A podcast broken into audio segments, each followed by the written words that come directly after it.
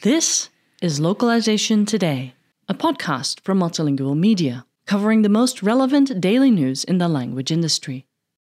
A Rhode Island judge ruled in favor of English language learners earlier this month in a case that questioned whether or not the state's education system was providing them with adequate support.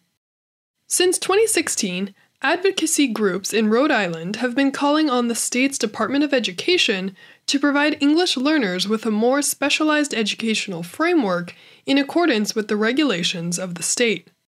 After discovering that many teachers of English learners did not have the proper certifications to work with English learning students, the American Civil Liberties Union of Rhode Island, ACLU RI, and Rhode Island Legal Services, RILS, filed an administrative complaint with the Rhode Island Department of Education, RIDE, RIDE, in 2016.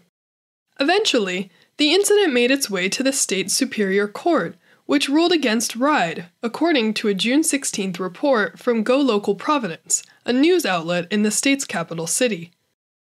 This is a critical decision that benefits all English learners in Rhode Island. It recognizes that they are entitled to receive direct services from teachers certified in the teaching of English learners. Veronika Kot, an attorney at RILS, told Go Local Providence. More specifically, RIDE employed a consultation model for teachers of English learners, which the court viewed as insufficient for teaching students with special needs.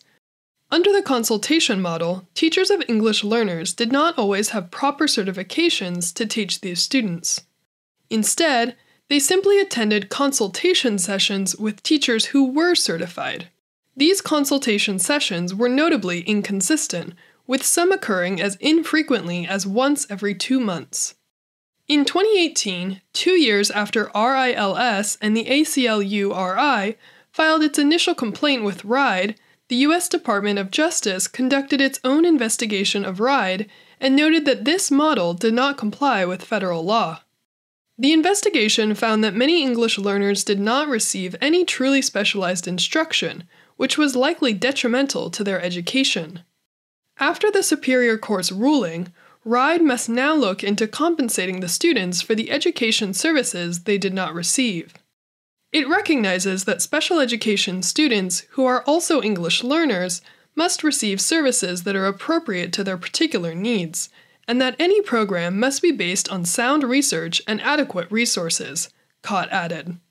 Because the rights of these students have long remained unaddressed, it is hoped that both Providence and the State Department of Education act quickly to make these students whole. This article was written by Andrew Warner and was originally published on multilingual.com on June 17th, 2022. Thank you for listening to Localization Today. To subscribe to Multilingual magazine, go to multilingual.com/subscribe.